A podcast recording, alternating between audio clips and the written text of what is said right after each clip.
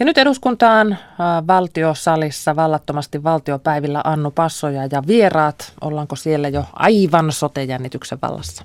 valtavan kihelmöivä sotejännitys. Totta kai reilun tunnin päästä on sitten tiedotustilaisuus. Sotesopu tosiaan syntyy puolilta päivin. Kokous päättyy kätten taputukseen, näin kerrotaan kokous, jota, jos tämä Petteri Orpon johtama ryhmä tätä sotesotkua yritti selvitellä. Ja vieressäni on täällä eduskunnan valtiosalissa nyt sosiaali- ja terveysvaliokunnan jäseniä, todellisia asiantuntijoita, kansanedustaja Lenita Toivakka kokoomuksesta, sitten SDP Merja Kuusisto ja valiokunnan puheenjohtaja ja entinen sosiaali- ja terveysministeri keskusta Juha Rehula. Mm, Rehula, en, ensinnä kysyn sinulta, että, tai teiltä, että, että syntyykö nyt parempi terveydenhuollon järjestämismalli kuin mikä nykyinen on. Saavatko suomalaiset tulevaisuudessa laadukasta tasapuolista hoitoa kautta maan?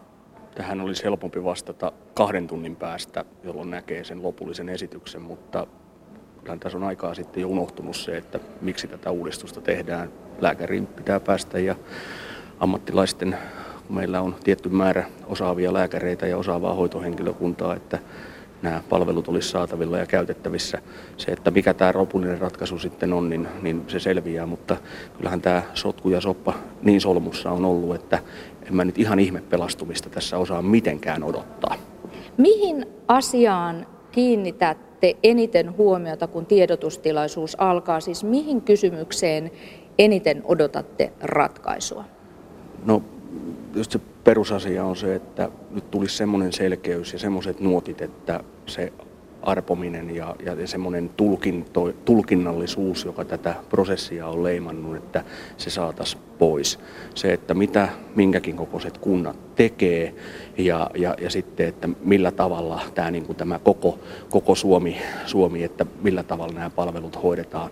Meillähän on laaja yksituumaisuus siitä, että Suomi on erilainen, yksi ratkaisu koko maahan ei sovi etäisyydet vaikuttaa. Me tiedetään että näitä osaajien osalta, että meillä on lääkärivajetta, sitä on niin, niin syrjäseuduilla kuin suurten kaupunkien kaupungin osissa. Me tunnistetaan ja me ollaan, uskallan sanoa toistenkin puolesta, että me ollaan niin laaja yksituumaisuus siitä, että miksi pitää tehdä, mutta että tuleeko ne riittävän isot hartiat, tuleeko se selkeys, että johdetaan.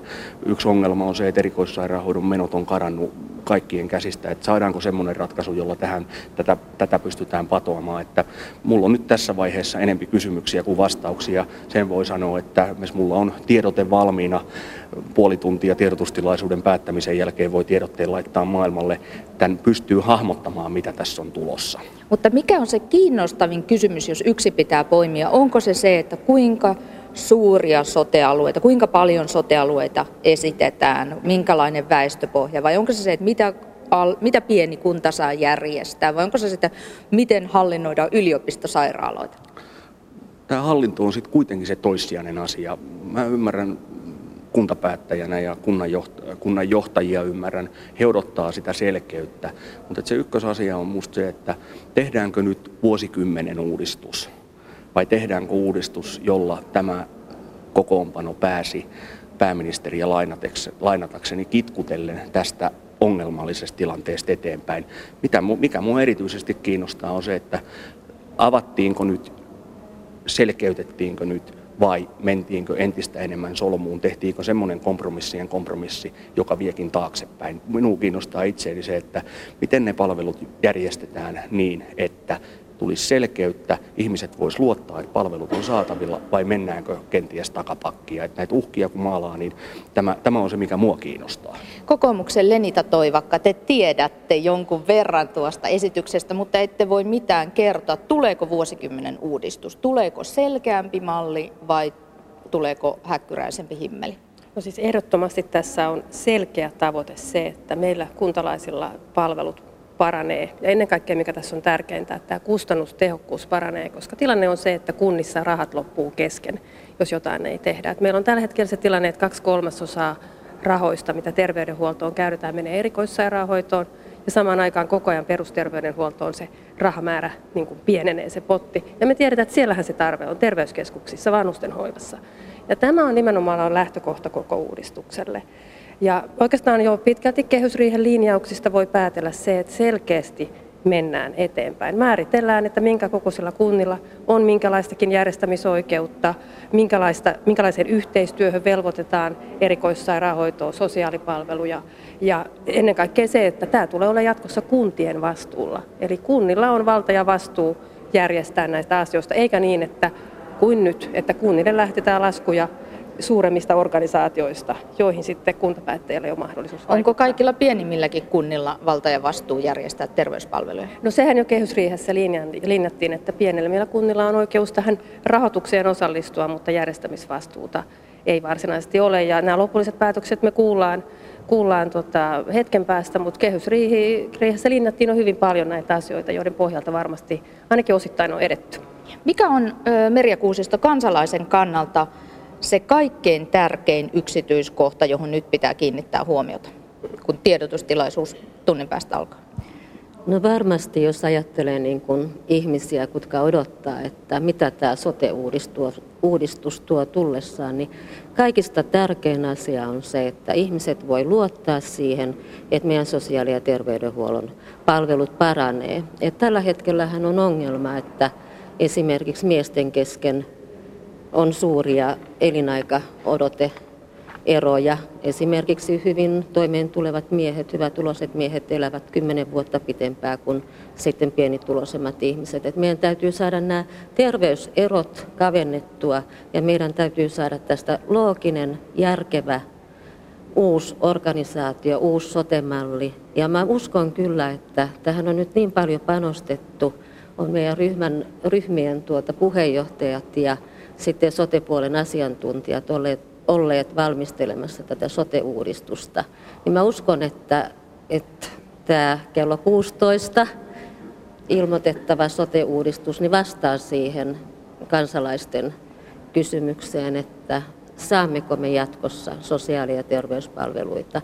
Onko niitä jonkun verran siellä meidän omassa pienessä 20 000 asukkaan kunnassa – saadaanko me sitten erikoissairaanhoidon palveluita niin kuin ennenkin ja onko sitten vielä suurempi yksikkö, mistä saadaan joitain palveluita, joita ei pystytä itse toteuttaa. Mä uskon, että että on looginen, tämä on selkeä, tämä on kustannustehokas ja ennen kaikkea se palvelee meidän Suomen kansalaisia tasapuolisesti koko maan. Tässä on puhuttu vastuukuntamallista siitä, että, että toiset kunnat järjestäisivät, isot kunnat järjestäisivät pienille ja ne sitten maksaisivat. Miten tämä vastuukuntamalli, jos sitä esitetään, niin otetaan maakunnissa vastaan? No, siinä on maakunnittaisia eroja ja maakuntien sisällä olevia eroja, että keskuskaupungithan lähtee siitä, että tämä on se ainoa toteuttamiskelpoinen vaihtoehto. He haluaa ja he toivoo ja he uskoo, ennen kaikkea he uskoo siihen, että kun heidän vastuutaan niin omista kuin, kuin sitten naapurienkin palveluista lisätään, että se on, se on ratkaisu tähän kysymykseen. Musta Lenita Toivakka tuossa äsken sanoi yhden avainlauseen, joka minua erityisesti kiinnostaa, on tämän rahoituksen osalta se, että mitä tästä rahoituksesta nyt sitten loppujen lopuksi sanotaan. Lenita totesi äsken, että pienet kunnat osallistuu rahoitukseen. Ja tämän jos pelkistää ja pikkusen kärjistää, niin käykö tässä niin, että pieneltä kunnalta viedään vastuu palveluista, mutta lasku lähetetään. Että tämä on esimerkiksi yksi kohta, joka mua todella kiinnostaa, että millainen ratkaisu tästä on saatu aikaan. No jos näin on, niin mitä sitten? No me ollaan täällä eduskunnassa, siis tämähän on yksi kysymys, ihan perustuslaillisuuskysymys siitä, että millä tavalla tämä vastuukuntamalli, miten, miten, sitten muit, että miten, miten tämä asia järjestetään. Ja sen verran kun nyt on itsellekin tihkunut tietoja ja tämä on ollut julkisuudessakin, että tässähän eilen työryhmän vetäjä Petteri Orpo oli lähettämässä tätä sopu ratkaisua tai sopuesitystä niin perustuslakivaliokunnan arvioitavaksi. Ja, ja tämähän on semmoinen perustuslaillinen kysymys, ihan perustavaa laatu oleva asia, että, että, että miten kuntien välinen yhteistyö tässä maassa järjestetään. Ja tässähän meillä on eri puolueiden välillä eroja, että keskusta on lähtenyt ja lähtee siitä, että kuntien yhteistoiminta on se väylä, millä mennään eteenpäin. Ja nyt sitten, jos ja kun se vastuukuntamalli tulee, niin se ydinkysymys tulee olemaan, että miten tämä sitten hoidetaan. Että kysyn toisinpäin, että miten mm. tämä oikein hoidetaan. Öö, nyt en ihan varma, mikä se kysymys oli, mutta siis toki siis kuntien hallitus, joo, kuntien välinen yhteistyöhän on edelleen tässä ollut koko ajan hallituksen mallissakin agendalla, eli nimenomaan siis tämä niin sanottu sote-alue. Siihen tämä kaikki perustuu, että meillä on tietty määrä, lukumäärä en tiedä, sote-alueita eri puolilla Suomea. Tämän tarkoitus on hakea riittävän vahvat hartioit niille vaativille palveluille, mitä kuntien täytyy nykyään tuottaa. Eli me puhutaan lastensuojelutapauksista, me puhutaan niin kuin hyvinkin vaativista hoidosta, joita siis yksinkertaisesti pienellä 5000 asukkaan kunnalla ei ole mahdollisuus tuottaa, eivätkä he pysty saamaan semmoisia osaajia kuntiin. Keskustalaiset puhuvat isäntäkunnista ja renkikunnista niin, että toiset ovat sitten tällaisia, jotka vain maksavat, eikä ole sananvaltaa no, yhtään. No, tämä on varmasti sitä, jota olen myös kuullut väitettävän, mutta mielenkiintoista tässä on tämä keskustakentäkin hajoaminen, koska luin esimerkiksi Jarmo Korosen blogin alkuviikosta, jossa hän kovasti puhui tämän kuntapohjaisena perusteisen järjestelmän puolesta ja syytti taas tätä tämänhetkistä keskustan maakuntamallia hyvin keskittäväksi. Eli mä sanoisin, että kun tämä on niin vaikea asia, eh, että tässä niin kuin tavallaan nyt täytyy löytää semmoinen optimiratkaisu, jolla ne palvelut parhaiten turvataan. Mutta helppoahan tämä ei ole, koska viime kaudella jo yritimme tätä yhdessä Juha Rehulan kanssakin viedä eteenpäin, mutta ei silloin onnistuttu. Mutta nyt on pakko onnistua. No pidän, pidän äärettömän tärkeänä sitä, että, että on saatu päätös siitä, että sote-uudistuksesta ja pystytään lähtemään niin kuin viemään sitä eteenpäin. Ja tämä on äärettömän tärkeää, kun ajattelee tätä hallituksen toista uudistusta, kuntarakenneuudistusta. Niin nyt on paljon helpompi sitten tehdä se kuntarakenneuudistuskin, kun on selvillä selkeät, loogiset esitykset tästä sote-uudistuksesta. Ja sitä myös oikeuskansleri Jaakko Jonkka edellytti. Mennään sitten toiseen aiheeseen. Turvallisuuspolitiikka on puhuttu. ulkoasiainvaliokunta totesi sotilaallisen liittoutumattomuuden käsitteen vanhentuneeksi eilen. Mietinnössä lukee näin, että sotilaallinen liittoutumattomuus ei käytännössä ole enää täysin mahdollista keskinäisriippuvuuksien vuoksi. Ja ulkoasianvaliokunnan puheenjohtaja Timo Soini totesi, että tämä määrittely kuvastaa tosiasiallista tilannetta. Mutta kuinka monta vuotta myöhässä tässä on tultu siis? Suomi on ollut Naton rauhankumppani jo ties kuinka kauan 90-luvun puolivälistä. Olisiko silloin jo voinut tällaisen linjauksen tehdä ja heittää tämän sotilaallisen liittoutumattomuuden perinteisessä mielessä niin sen käsitteen romukoppaan? Liittoutumattomuus tai liittoutuminen on on-off-asia. Siinä ei ole sellaista välimuotoa, että voi olla vähän liittoutunut tai paljon liittoutunut. Ja kyllähän tuo mietintö joka nyt on kirjoitettu ja se on valiokunnasta yksimielinen, joka minusta on erittäin iso asia tämmöisessä perinteisessä yhteisessä vastuunkannossa ja päätöksenteossa, niin kyllähän siinä lähdetään kuitenkin siitä, että me olemme edelleen liittoutumaton maa. Me tehdään yhteistyötä Pohjoismaiden tasolla, me tehdään yhteistyötä EU-tasolla, me ollaan YK-mandaatilla maailmalla. Se on se tapa ja musta tässä ei ole niin kuin tapahtunut ja kun tuo mietinnönkin lukee, niin en mä sieltä kyllä löydä semmoista ristiriitaa, että me oltaisiin nyt tekemässä jotakin muuta tai oltaisiin myöhässä. Olemmeko liittoutuneita vai liittoutumattomia? Lenita Toivakka. Suomessahan on selkeästi valittu oikeastaan kolme pääperiaatetta, joita tämä selonteko vahvistaa. Eli tämä liittoutumattomuus, yleinen asevelvollisuus ja se, että koko maata puolustetaan. Ja nämä on ne tärkeät periaatteet, jonka pohjalle tämä selonteko rakentuu. Mutta nyt kun me hyvin paljon keskustellaan puolustusvoimien säästöistä, tulevista resursseista, joihin tässä selonteossa ei juurikaan puututa, meillä on valtavan suuri haaste säilyttää nämä kaikki kolme asiaa, jos me emme pysty määrärahoja puolustusvoimille lisäämään. Ja tämä on se seuraavan hallituksen haaste, että miten me ratkotaan, missä me annetaan periksi. Kokoomukselle on tärkeää yleinen asevelvollisuus ja se, että koko maata puolustetaan onko asia se, mistä sitten seuraavan kerran keskustellaan, että saavutaanko me suuremmalla yhteistyöllä sitten niin kuin parempaa tehoa puolustukselle. Vähentäisikö NATO-jäsenyys siis ö, Suomen asemenoja vai lisäisikö? No niillä tiedoilla, mitkä mulla on, jotka on vajavaiset, niin todennäköisyys sille, että meidän on, on, että menot kasvaa, koska se tarkoittaa sitten taas panostamista vähän toisenlaisiin asioihin, materiaalilisäyksiin, se on tunnetusti kallista. Et, et tota, ja tämä perusperiaate, minkä Lenita toi vaikka tässä toi, meillä on kolme, kolme peruspilaria ja, ja jotta ne voidaan säilyttää, liittoutumattomuus, yleinen asevelvollisuus ja koko maan puolustaminen, niin se muuten on 2015 valinkauhassa resurssit pitää olla semmoiset, että tämä on mahdollista. Ja nämä on ihan fundamentteja, ihan niin kuin ytimiin rakennettuja asioita. Nyt on vielä tilanne vakaa ja näköpiirissä oleva on se, että selvitään, mutta seuraava hallitus, tämä on sylissä. SDPn Merja Kuusisto, kaikki puolueet haluavat pitää NATO-option auki. Otetaanko optio käyttöön, jos Ruotsi liittyy NATOon? En usko, että otetaan tätä NATO-optiota, että kyllä me lähdetään siitä, että me tehdään laajasti yhteistyötä. Että Ruotsin kanta ei vaikuta millään tavoin? En usko, että tällä hetkellä vaikuttaa. Et kyllä sen verran rauhallinen tämä maailmantilanne on, että me voidaan kyllä luottaa siihen, että, että me ei tarvita mitään Naton tukea esimerkiksi puolustukseen.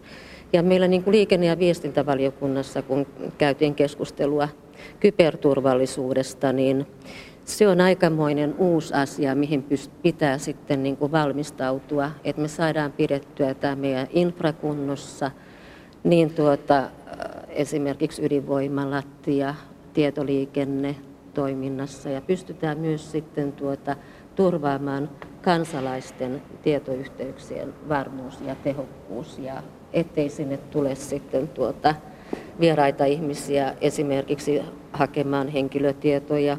Pankkitilin numeroita ynnä muuta. Että sitä puhutaan nykyisin, että, että se on niin kuin se uusi uusi sodankäyntimahdollisuus. Että se onkin Joo. sitten, että haavoitetaan tätä tietotekniikkaa. Ja... Kysyn vielä tästä ulkoasianvaliokunnan mietinnöstä, että jos sanotaan, että sotilaallinen liittoutumattomuus ei käytännössä enää ole mahdollista, ja te sanotte, että kyllä tässä ihan liittoutumattomia edelleen ollaan, niin miten tämä pitäisi tulkita? Niin, no, liittoutumattomuus on asia, joka on on-off. Et siinä ei ole välimuotoa.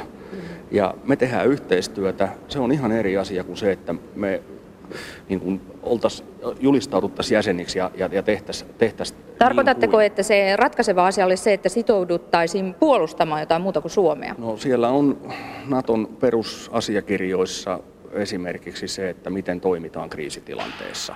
Ja otan tähän Ruotsi versus Suomi, niin meidän maantieteellinen asema esimerkiksi on sellainen, että meidän pitää ihan itsenäisesti harkita se, että milloin, milloin mikäkin kynnys ylitetään, jos ylitetään. Ja minä en näe, että näköpiirissä olisi tämmöistä tilannetta, että pitäisi liittoutua. En näe sellaista. Se on hyvä, me ollaan tästä asiasta samaa mieltä. Tämän osalta siis tällä kaudellahan on päätetty, että mitään tällaista osa, lisä, lisäyhteistyötä ja, ja tota, kumppanuutta Naton kanssa sen enempää vahvistettaisiin, mutta vahvaa yhteistyötä me tehdään koko ajan. Mutta kysehän on niin kuin enemmänkin siitä, että kyllä NATO-jäsenyyden kautta kokoomuksessa uskotaan, että me pystyisimme paremmin pitämään puolustustamme yllä. Ja toinen, toinen se, että me pystytään paremmin toimimaan myös niiden YKssa määriteltyjen tavoitteiden ja periaatteiden mukaisesti olemalla niin kuin Natossa tiiviimmin mukana. Sitten, a, sitten aivan lyhyesti tästä. Jehovan todistajat on vapautettu asepalveluksesta ja selvitysmies professori Jukka Kekkonen laajentaisi tuon eri vapauden myös muihin samanvahvuisiin vakaumuksiin. Aivan lyhyesti, pitäisikö näin tehdä? Vai pitäisikö Jehovan todistajalta ottaa tämä va- eri vapaus pois? Mä jatkaisin nykykäytäntöä. Mä oon myös nykykäytännön kannalla. Löytyy erilaisia tehtäviä, miten maata voidaan puolustaa. Ihan sama, että nykykäytäntö on hyvä. Eli ei laajenneta muille, on vakaumus mikä, mikä hyvänsä. Kiitoksia kansanedustajat Juha Rehula, Merja Kuusisto ja Lenita Toivakka. Tällaiset olivat tunnelmat siis eduskunnan valtiosalissa ja tunnin päästä sitten se kauan odotettu sote.